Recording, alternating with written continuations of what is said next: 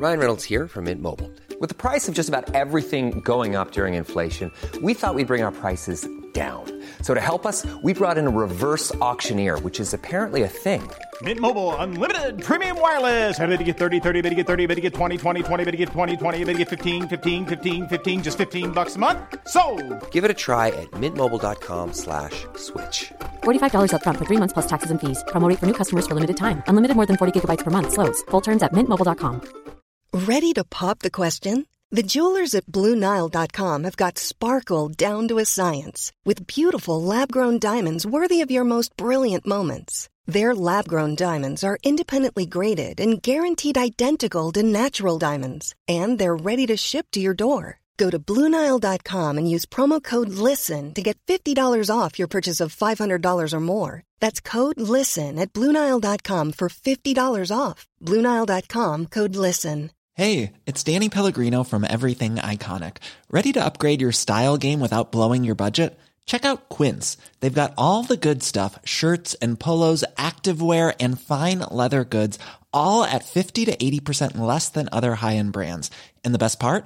They're all about safe, ethical, and responsible manufacturing. Get that luxury vibe without the luxury price tag. Hit up quince.com slash upgrade for free shipping and 365 day returns on your next order. That's quince.com slash upgrade. Girl, real talk. This whole it's a new year, time to reinvent myself trash is not the vibe for 2024. You can find someone who loves you for you, as you are. You don't need to read a stack of self help books, only eat sad salads, or like start meditating at 5 a.m. to be ready for dating. So, yeah, my advice is to download Bumble and find someone who embraces you the way you are right now. Let me know how it goes. the bride has been injured and injury doesn't always show up the way you think it will. And it doesn't in her. She's looking for family. Family doesn't manifest or show up the way you think it will. And in my life, it hasn't. And so, in addition to you know the portals of of trauma and friendship i would also say i'm always looking to construct alternative ideas of family as well I'm Jordan Kisner, author of the essay collection Thin Places, and this is Thresholds, a weekly series of conversations with writers and artists about moments of epiphany or transformation that changed their lives and their work. A moment that they stepped across, like a threshold, into something new, and the way that experience changed everything they wrote afterward. To keep everyone safe, these interviews were recorded remotely, usually on a cell phone in somebody's home, and so you might hear some sounds and signs of life, like a car backfiring, a dog walking through the room, usually my dog walking through the room. Thank you for your patience with that. Marie Helene Bertino wrote one of my favorite books of 2020. Uh, and it's kind of a hard book to summarize neatly. It's one of the reasons why it was one of my favorite books of the year, but it makes uh, describing it a little bit harder. Um, but I'll do my best. Parakeet opens with the protagonist, the bride, who works as a biographer for people with traumatic brain injury and who is one week away from her wedding on Long Island. And she's visited unexpectedly by her dead grandmother in the form of a bird who shits on her wedding dress, tells her not to marry the fiance, and orders her to go find her estranged sibling. The book is what you might call surrealist. Uh, and one of the things that's so interesting about Marie's writing is the way that surrealism, or what she called in our conversation, superrealism, is actually a way of realistically capturing aspects of the human experience, like the way time feels when you're experiencing trauma or love, or the way the mind experiences depression or human connection or healing. Marie, who was also once a biographer for people with traumatic brain injury, came ready to talk about thresholds or um, portals, which is the word that she likes to use, and to talk about time and transformation and trauma, the mind, and to my surprise and total delight, this um, monoclonal aspen forest in Utah that we've both written about, which happens to be the world's largest living organism.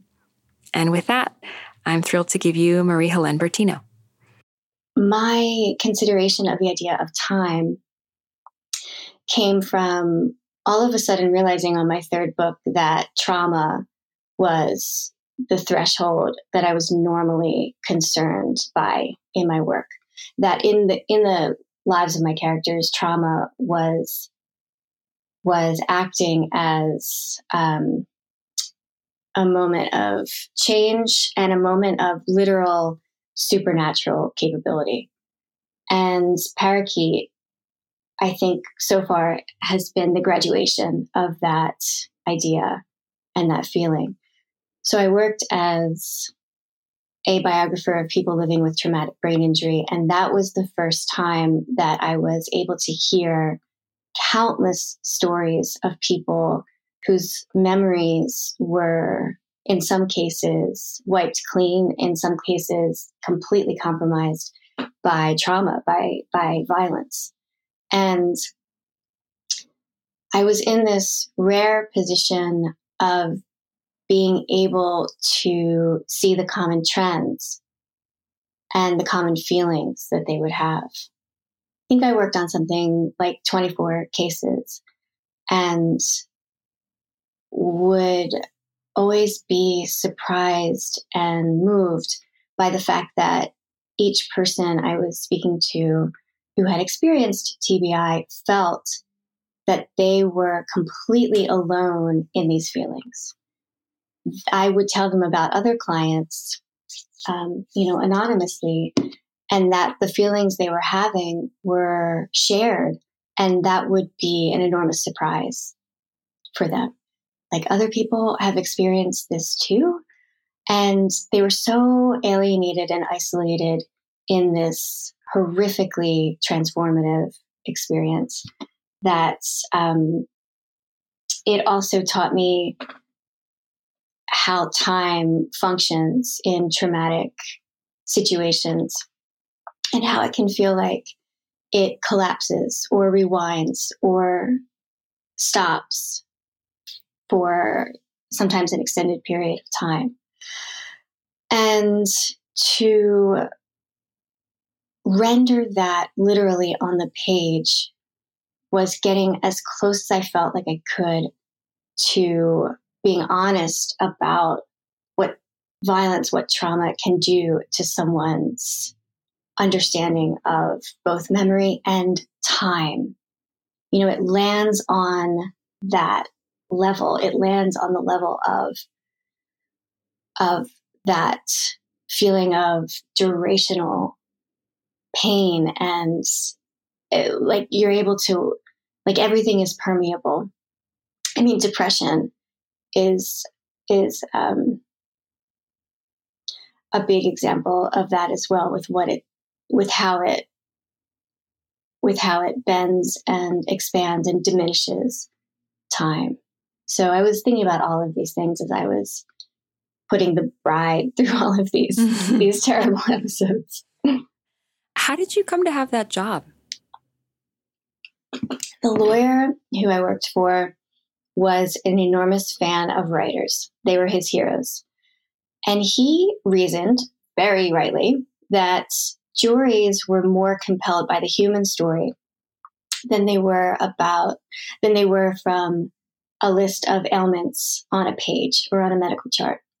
So this lawyer originated this position, this biographer position, and then looked for a writer, specifically a fiction writer, who could fill it now, I'm having trouble remembering exactly how I was put in touch with him, but I can tell you that our interview was entirely about Mary Gaitskill. And I hadn't actually read Mary Gaitskill, but I am someone who can somewhat capably have a conversation about a book I haven't read. So somehow I managed to do it. I got the job and I started. I had no training and no preparation, and I was entering a field of tremendous pain and loss. Um, and he was very much testing to see if I could handle it in that interview and said to me, I'm hiring you because I know that you're able to see the conversation going on around the conversation and not just the one that's being had. So he was really, he was really intuitive and had a great sense about things like that. So that's how I got the job. Was that sort of your first experience coming into contact with people who'd had traumatic brain injury? Was it a totally new realm of realm of life for you? A bit. Specifically TBI, yes. My mother worked for 40 years at a facility for people with severe mental impairment. So severe, severe, the the worst cases of um, of special needs, and so I had grown up with a particular insight into disability, and I think that I've always kind of informally been an interviewer. I've been I've always been very curious about how other people lived. Not nosy. I'm actually, I, I, can't stand the idea of nosiness. I'm not a nosy person, but very curious about how everyone else was doing it. I think because I grew up in a very, very sheltered, sheltered, um, protected space. I wasn't allowed to go out much. I was grounded all the time. My mom was raising my brothers and I by myself and so put rules in place of her presence because she was working a lot. And so I was always just wondering and wondering and imagining how everyone else was doing it and what everyone else was doing.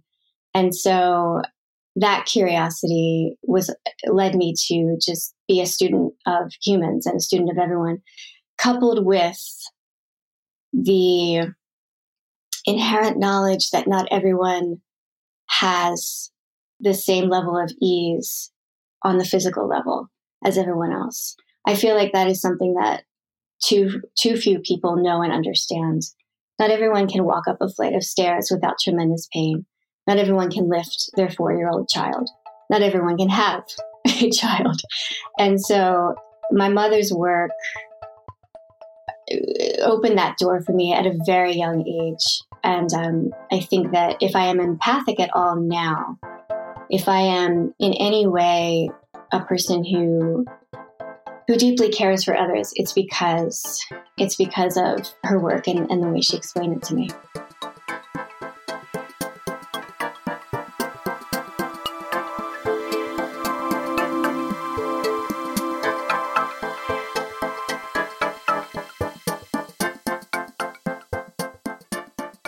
I'm wondering how that awareness awareness increased for you after and through talking to these 20 something people who were experiencing traumatic brain and was were there, was there like a, a totally new understanding of fragility or time that came to you from those conversations? Absolutely. Yes. I was so much more aware of the unseen pain and I guess what I would call the unseen work that everyone is doing on a daily basis. And I would say that I already had a pretty good idea of that. But meeting person after person after person after person who had been injured and was navigating a memory that had been completely clear cut just i think i think made it so that i would never again lose sight of it no matter what so I, I haven't done that work now for years, but I still it's it's ingrained. It's ingrained. In ingrained my, is a word we should have. It is ingrained. Why don't they call it ingrained? That makes so much more sense.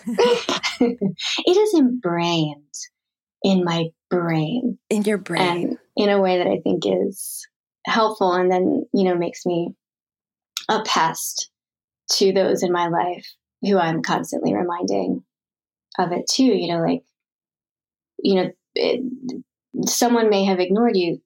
They might not hear you. They might not be able to to hear you or to process what you're saying in, in the same way. And so, yeah, I mean, I try as much as I can. I try. Something that really struck me about Parakeet is the way that its surreality, or its, I don't know, yeah, let's let's let's say it's surreality, um, felt so truthful about it, it somehow felt like really being inside a mind, even though so much of what's happening is not um, realist. Mm-hmm. Yes, Thank you for saying that because I would absolutely, I, I, would actually say that it's more realist than than realist, um, because it's super realist. It's like super mundane. It's just directly and literally and brusquely rendering the feeling as it is, and just directly in a straight ahead way describing what it feels like to encounter violence, interpersonal violence, and mass violence and to and what that does to one's senses what that does to one's hearing and and understanding of time so the surreality to me is is being the most honest ab- about human life um it's just making the metaphorical literal well, there, there's the second big portal. I mean, there are a lot of portals in this book, but the other mm-hmm. big kind of framing portal in this book is that it takes place in the week before a wedding. Right. And I was curious what if that if that was also drawn from something that you had experienced in your your own life or if it like why why that was the framing device that you wanted to use here. It is funny. I always forget that it's about a wedding and that a wedding is seen by so many as transformational or transcend- transcendental. Um, yeah, I mean, well, I have been married hundreds of times, like the bride, and I do feel like it is it is an institution that I have had ambivalent feelings about my whole life, Be, because it just never. It was one of those things that you are supposed to associate so much divine feeling around and yet it seems like it could only it could and i'm talking about weddings here not not marriages it could only do it could only underperform for all of the expectations that people place on it. It's just absurd. Like weddings are just so surreal and absurd if you if you look at them from my perspective. And so and also, it's nice to set a clock in fiction. And the week before a wedding kind of puts us all on the same page as far as our collective understanding of what the rituals would be leading up to a wedding and then what the ritual of a wedding would be in this scenario. So, in order to like rarefy what I needed to rarefy in the book, which is essentially everything, um, it helped to root it in the collective understanding of how important a, a wedding is, you know? Mm-hmm.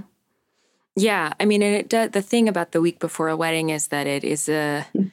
common enough time for every every relationship in one's life to somehow suddenly be heightened um, like the there's like that joke that like every like all of the shit in every you know all of your close relationships comes straight to the you know like all exactly. the all the dynamics all the history everything comes straight to the surface like around around the wedding um and and that's something that this character really go, goes through. Like what's sort of ironic is that the the the plot hinges around this you know she's she's about to be married and that's somehow maybe going to be a, a transforming experience. But what actually happens is that there are huge transformations and portals and events that happen in her understanding of time in her understanding of you know the real in her relationships with her mother she becomes her mother you know like there's all this stuff that happens um, that's transformative that happens in advance of the wedding um, and the wedding is just sort of I, I, like that you're calling it a ticking clock because that it is it's mm-hmm. like this thing that we're just moving toward um, but mm-hmm. all the all the actually transforming stuff happens before that. Exactly, and in that way, it's a misdirection as well. So the wedding acts as a misdirection in that I like the nature of upending the expectation of something we think we know. So, for example, um, and I'm going back to to your idea of thin places. Um, and your essay, I believe that was the, the eponymous essay, Thin Places, mm-hmm. of thinking of these places where, you know, the scrim grows thin and, and how many different ways in which that could happen. The week before a wedding is a week where you're assuming that at the end of that week will be a wedding. So that is an enormous expectation that is super fun to upend as a fiction writer. And I notice that I pick these days and dates and rituals that, like my first novel, 2 a.m. at the Cat's Pajamas, was set mm-hmm. on Christmas Eve Eve. So a day where no one expects anything magical to happen. It's just a couple days before Christmas. It's known in reference to the day that is important, which is Christmas. It is the eve mm-hmm. of the eve of Christmas. The week before wedding is also a place in which nothing magical is supposed to happen. The magical thing is supposed to happen at the end. That is an enormously rich place to then put a magical thing. And I really like the idea of upending a reader's expectation in that way. The wedding is is incidental. The dinner party is is incidental. The the thing itself is incidental.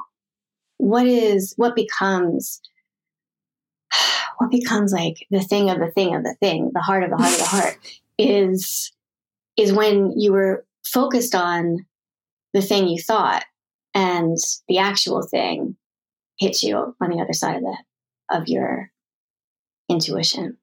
And that to me is really fun. it's just plain fun. and and so much of what happens of what you sort of chose to put in that that space before the thing you're supposed to be looking at has to do with something you were talking about earlier, which is um, trauma and the aftermath of trauma and the way that right. that um, trauma, its aftermath, its healing, its r- recurrence and the way mm-hmm. that you know something that trauma seems to kind of constantly create it, it like throws you out of time and creates you uh, puts you into this place of revisitation this circling and circling and circling mm-hmm. um, uh, is is also very like you've you've you layered two different kinds of rich time like trauma time mm-hmm. and pre you know pre event time um, and I wanted to ask you a little bit more about why trauma and its and the way that it reorients us to time and space feels like a thing that you want to be working on and working in. Why is that where your writing lives right now?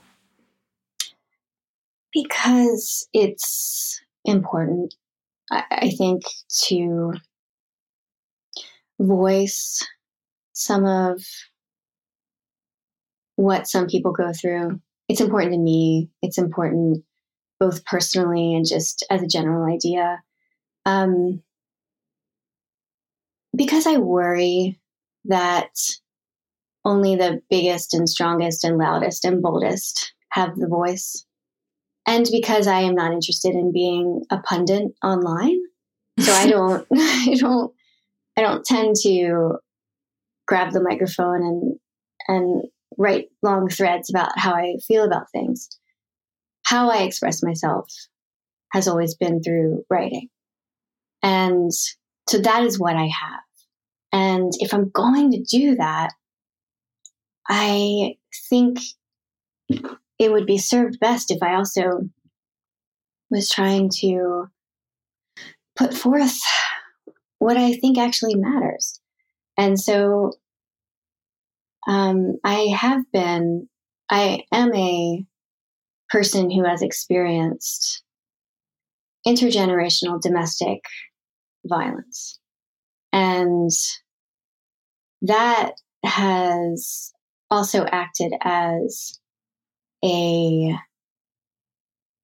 portal to it is it has given me access to the tenderest of human capacity in all sorts of different ways. And it has just, it irrevocably opened me up to be able to see things that I will never be able to close my eyes to.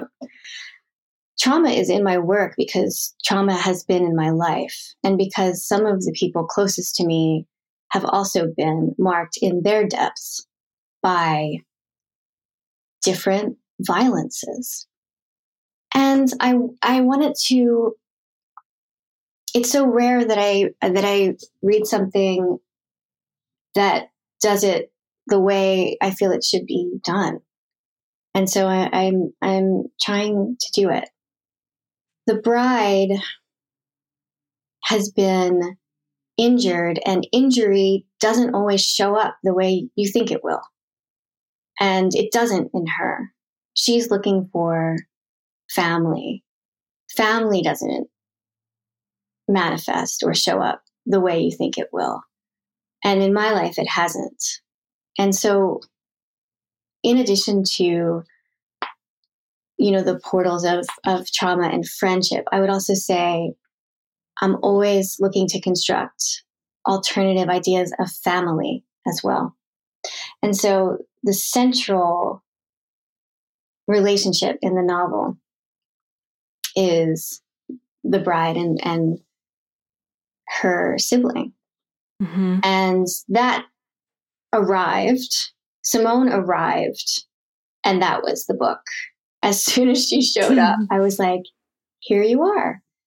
And the tr- and to me, there's nothing more transcendent than a conversation with with someone with whom you share a profound affinity and that's why their conversation to me is the is the central heartbeat of the book. It changes everything. That conversation is the one way gate.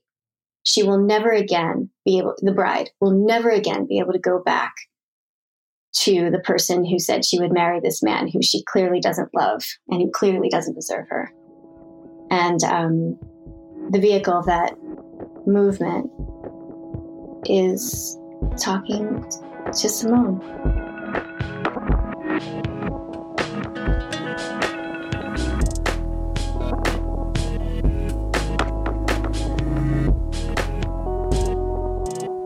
You said something earlier about how wanting it to be wanting someone to write these things as you think they should be as they should be written or as it should be done um, how do you think it should be done like what are your hopes for how uh, how this kind of material should be written about or conversed about well one thing i notice about anything i study is that it normally manifests in a way that is un- the more you learn, the more you find out about the idiosyncrasies of whatever it is. And I feel like I've read the same story over and over again about, you know, um, or maybe it's just been told in the same way. And I think what I'm trying to do is make the perhaps mundane experience of injury or violence to make it seem as um, glimmering in a way that that it can be when you're a veteran of it so the book also talks about, you know, being a novice to injury and growing into being a veteran of it as well, which is very much a thing. And, you know, even that idea I didn't know before I worked with people with traumatic brain injury.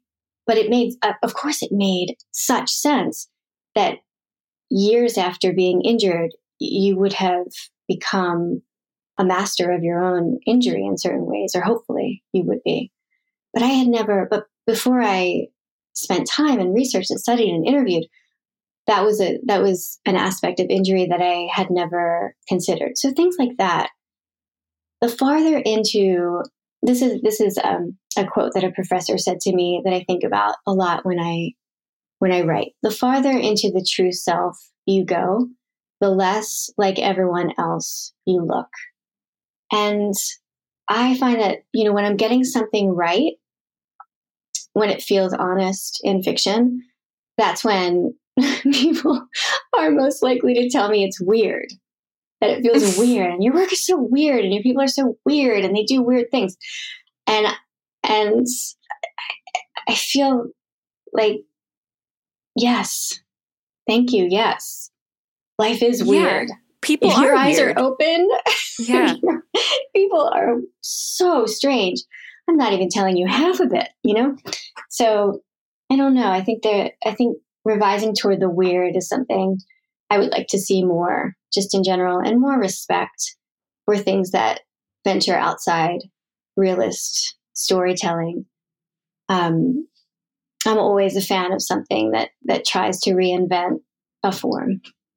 Yeah. God, I love that. I I think about that too a lot as somebody who feels I th- I think um a lot of I think I acutely feel like the social pressure of um being of seeming of seeming or thinking in ways that are not weird and yet the weird is the thing that I like the best about myself and about other people and about the world and it's the thing that I like best in writing and so that push and pull between um, writing the world or life or myself or whatever in the way that one is expected to write the stories of what is true and then the much to me truer and weirder way of writing those things um, is a tension that that I guess I feel like I live in a lot as a writer, and I am ex- like excited by always writers who um, want to embrace the weird because it's it's it feels true. Like people are extremely, if they're honest with themselves, they're ex- they themselves are extremely weird. The people who are saying, "God, your characters are so weird,"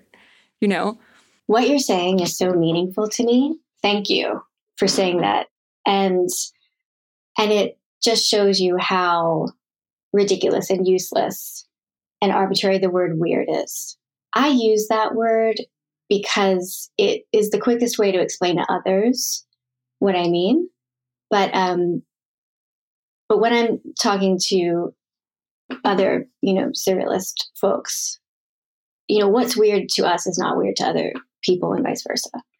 And so you're, you're absolutely right. I couldn't agree with you more. That everybody's weird. You just have to pay attention, and, and that and that is for sure. And I also I love that you're saying this because you and I have a lot of shared interests, uh, at least on the page. Um, your essay "Thin Places" and the way um, in which you you spoke about the people who um, were having those transversal operations and Mhm. Pando, the The tree? forest, yes, the quaking aspens. Uh-huh. Um, I in September for my birthday, in the speaking of thresholds, in the um, period of time between the two surges in New York, I went on a road trip, and one of the goals was to see Pando and to sit um, to sit in that forest. I read about it when I was a little girl, and I had no idea what to expect. And I'm not going to say too much because just so you have space to have your own experience there. But one thing I was not prepared for was the way it sounded to sit in the middle of it and to hear it it breathe, um, Mm. or what sounded like its its noises, its its breathing. That was some, and I and I went and I, I thought, you know, I wasn't married to any kind of. I didn't I didn't think that a UFO would land. I didn't think they would talk to me. I was kind of like open to. I'm going to sit there and maybe something cool will happen. Maybe it won't, but I, I want to see it. I think it would be cool to see, and and um, it was at once it wasn't as heavy as I thought it would be, the forest itself, because I guess quaking aspens themselves, it's like there was a lot of light there, there was a lot of air. It was a forest that let in a lot of the sky. And so it Mm. had a light touch. I, I, I that's the only way I can think of to describe sitting there. And and then I heard the rustle of the leaves and but I heard this or I, perhaps I intuited I was sensing it, the uh, the observational quality of these trees, who I guess you know get looked at a lot, and the idea of the individual inside the collective um, is is something I'm writing about in the book I just turned in. And and it is it is both of those things at the same time. It is at once the individual and and the group. And then, you know, they're all male.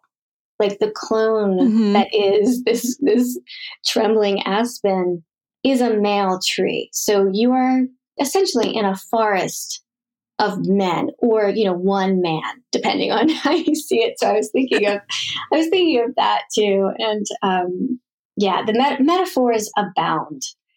But i really i am going to ask you i would love to talk to you about it after after you experience it since we've both written about it. Yeah, I would love that. Wait, but tell me why. Yes, I will. I'll, I'll, call, I'll call you up and we can talk about it. But why? Why is Pando? How did you get interested in Pando? Why was that something that was fascinating to you? I can't even tell you where I read the idea of this, but I was little. I read maybe a paragraph about this forest that was essentially one tree, this forest of one tree in Utah, which at the time, growing up in Philadelphia, would, could have been Saturn for all I knew about anything at all. Utah, this magical place called Utah. And I wrote it down there is a place in Utah where it's a forest of one tree and I've just never stopped thinking about it. And so when I was putting together this road trip in September, I thought, okay, well, it would help to have a goal. Where do I want to be on my actual birthday? And I was like, wow, could you imagine anything more beautiful than, than being in a forest of one tree that you that you read about years and years ago? And so um, that's what I did. It is it is just endlessly expansive that metaphor it captures the imagination it's interesting that it captured both of ours too for similar reasons and to sit in the middle of it is i, I- just felt nothing but grateful. And to have driven from new york to this forest that is the largest organism because also too it's it's it's it's considered to be i think still the largest organism the large- on the planet. Yeah, the largest living thing. the largest living thing is a forest. Did Did the experience of going to visit Pando um, change this book you're writing, or make its way into this book that you're writing about the individual and the collective? Ab- yeah it it it it did uh, the book that i just turned in is about is the entire lifespan of an extraterrestrial girl who grows up in philadelphia and it's essentially like the notes that she takes on human beings and sends back to her superiors on her planet. And, um, you know, throughout the book, you learn more and more about her planet and, and her planet's inhabitants. And one of the things she shares is that on her planet, they have evolved past the idea of a body. They've evolved past the idea of an individual. And so they're like this multi souled collective cool, trembling aspen sense of intuition that she's you know faxing back her crude notes about you know earthly humans too and so i've been reading a lot of carl sagan who knew that if we were ever contacted by extraterrestrials they would be so far advanced so far beyond where we are now that they would have to speak very slowly.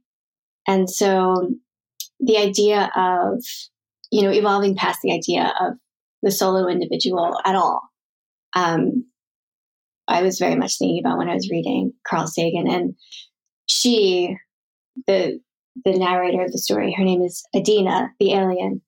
Adina reads about Pando, Pando, and for obvious reasons is drawn to it as well because it's like the physical representation of the family and the people that she so desperately misses on her planet.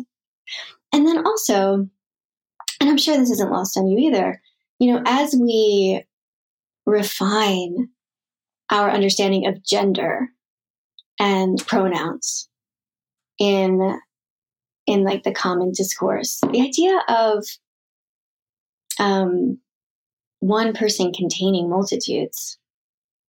It, it, is, it should be to me it like should be a given. It makes so much sense. And so like that's something i've been thinking about a lot too and, and works its way into the book that we are all in essence a they. And so her people are a they and it's something that that she considers too that she herself is also a they. Does that make sense? Yeah, absolutely. And it, it, actually touches on the question that I was going to ask you, which is mm-hmm. whether or not you see this book you're just finishing as, in some ways, marking evolution from or a, a, a furthering of some of the ideas you were working on in Parakeet. But that's that's one really use, useful and interesting example because um, there's a trans character in Parakeet, and yes. and and the way that you write about that character. Um, a, like I was striking to me because it it it sort of encompasses an idea of multiplicity of mm-hmm. there being of their having been you know uh not not quite like one person changing but one person who is who is many.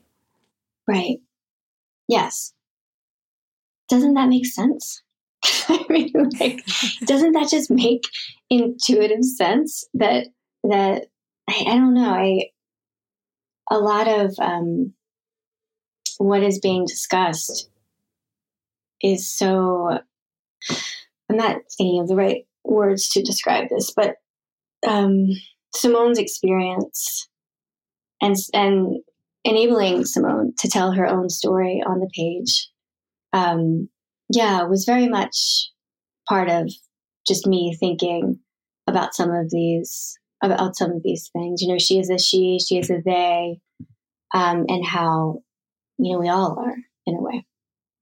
And yeah. so, Beautyland, which is the next novel, um, Beautyland is is very much taking up the baton of that experience. But oddly enough, you know how like fiction writers their first novels are supposed to be all about their lives. They, it's kind of like a common thing that's said, like the semi autobiographical first novel. Well, I skipped mm-hmm. that, unfortunately. Like I skipped it and went straight to just like fictional as hell. And so this fourth novel, Beautyland, is actually the closest I've ever gotten to, to to doing that. So I was like, okay, well at least I did get to it. So Beautyland is more, you know, how it was actually like for me to grow up as, as a young alien, um, as a young alien on Earth. Threshold is a production of LitHub Radio. We're produced by Drew Broussard and Justin Alvarez. Music and editing by Lora-Faye Åshuvud of Arthur Moon. Our art is by Kirsten Huber. Special thanks to Farrar Straus and Giroux. I'm Jordan Kisner. You can find me on Twitter and Instagram at jordan.kisner. We'll see you next week. Hey, it's Danny Pellegrino from Everything Iconic. Ready to upgrade your style game without blowing your budget? Check out Quince. They've got all the good stuff shirts and polos, activewear, and fine leather goods, all at 50 to 80% less than other high end brands. And the best part?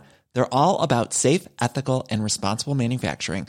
Get that luxury vibe without the luxury price tag. Hit up quince.com slash upgrade for free shipping and 365 day returns on your next order. That's quince.com slash upgrade.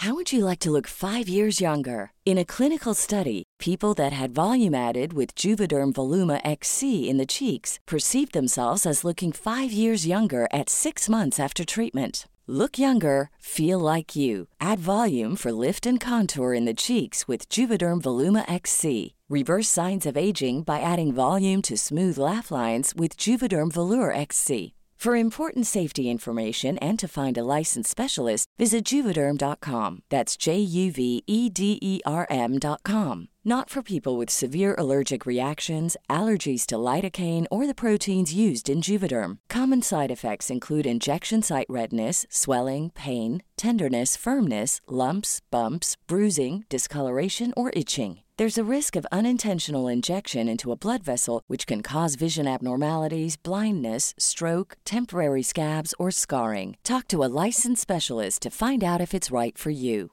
Planning for your next trip?